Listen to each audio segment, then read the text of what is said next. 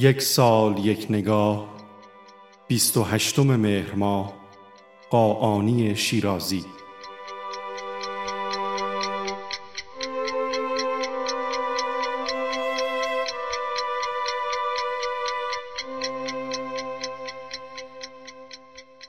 قاآنی در 28 مهر 1187 شمسی در شیراز و در خانواده‌ای با ریشه ایل زنگنه کرمانشاه چشم به جهان گشود.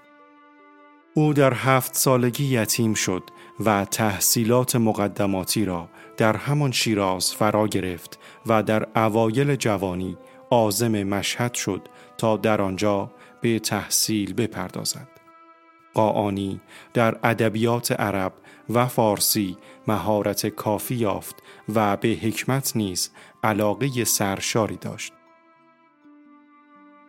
فتری شاه او را مجتهد الشعرا نامید و محمد شاه نیز قاآنی را حسام العجم می‌خواند. زیرا آنچنان در قصید سرایی توانایی داشت که مایه شگفتی خوانندگان بود.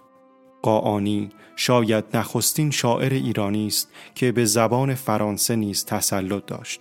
همچنین در ریاضیات کلام و منطق نیز استادی مسلم به شمار می رفت. اما برای مزامین اشعارش از آن همه علم و اطلاعات وسیع استفاده کافی نکرد و شعر را وسیله‌ای برای ارتزاق و تفنن می‌دانست نه هنر. قاآنی علاوه بر دیوان اشعارش که حدود هفته هزار بیت است کتابی مصور به نام پریشان به سبک گلستان سعدی نیز نگاشته است.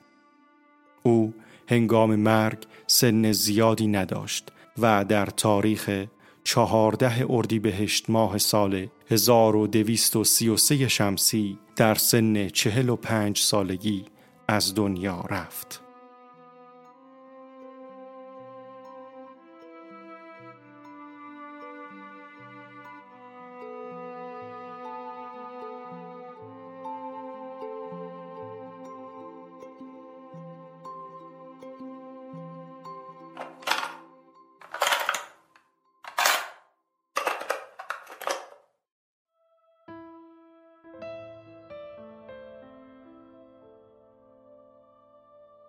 رفتند دوستان و کم از بیش و کم نماند.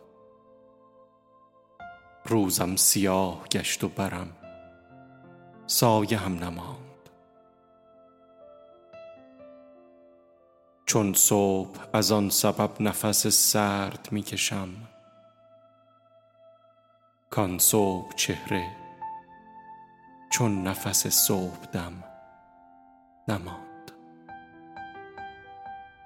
با من ستم نمی کند در یار من رواست.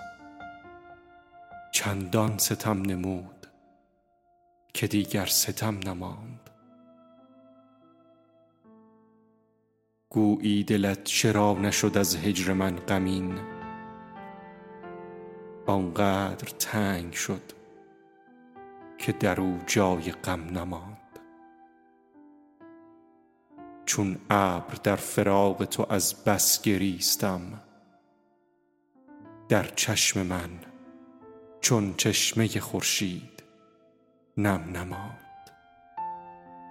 میده که وقت آمدن و رفتن از جهان کس محتشم نیامد و کس محتشم نماند.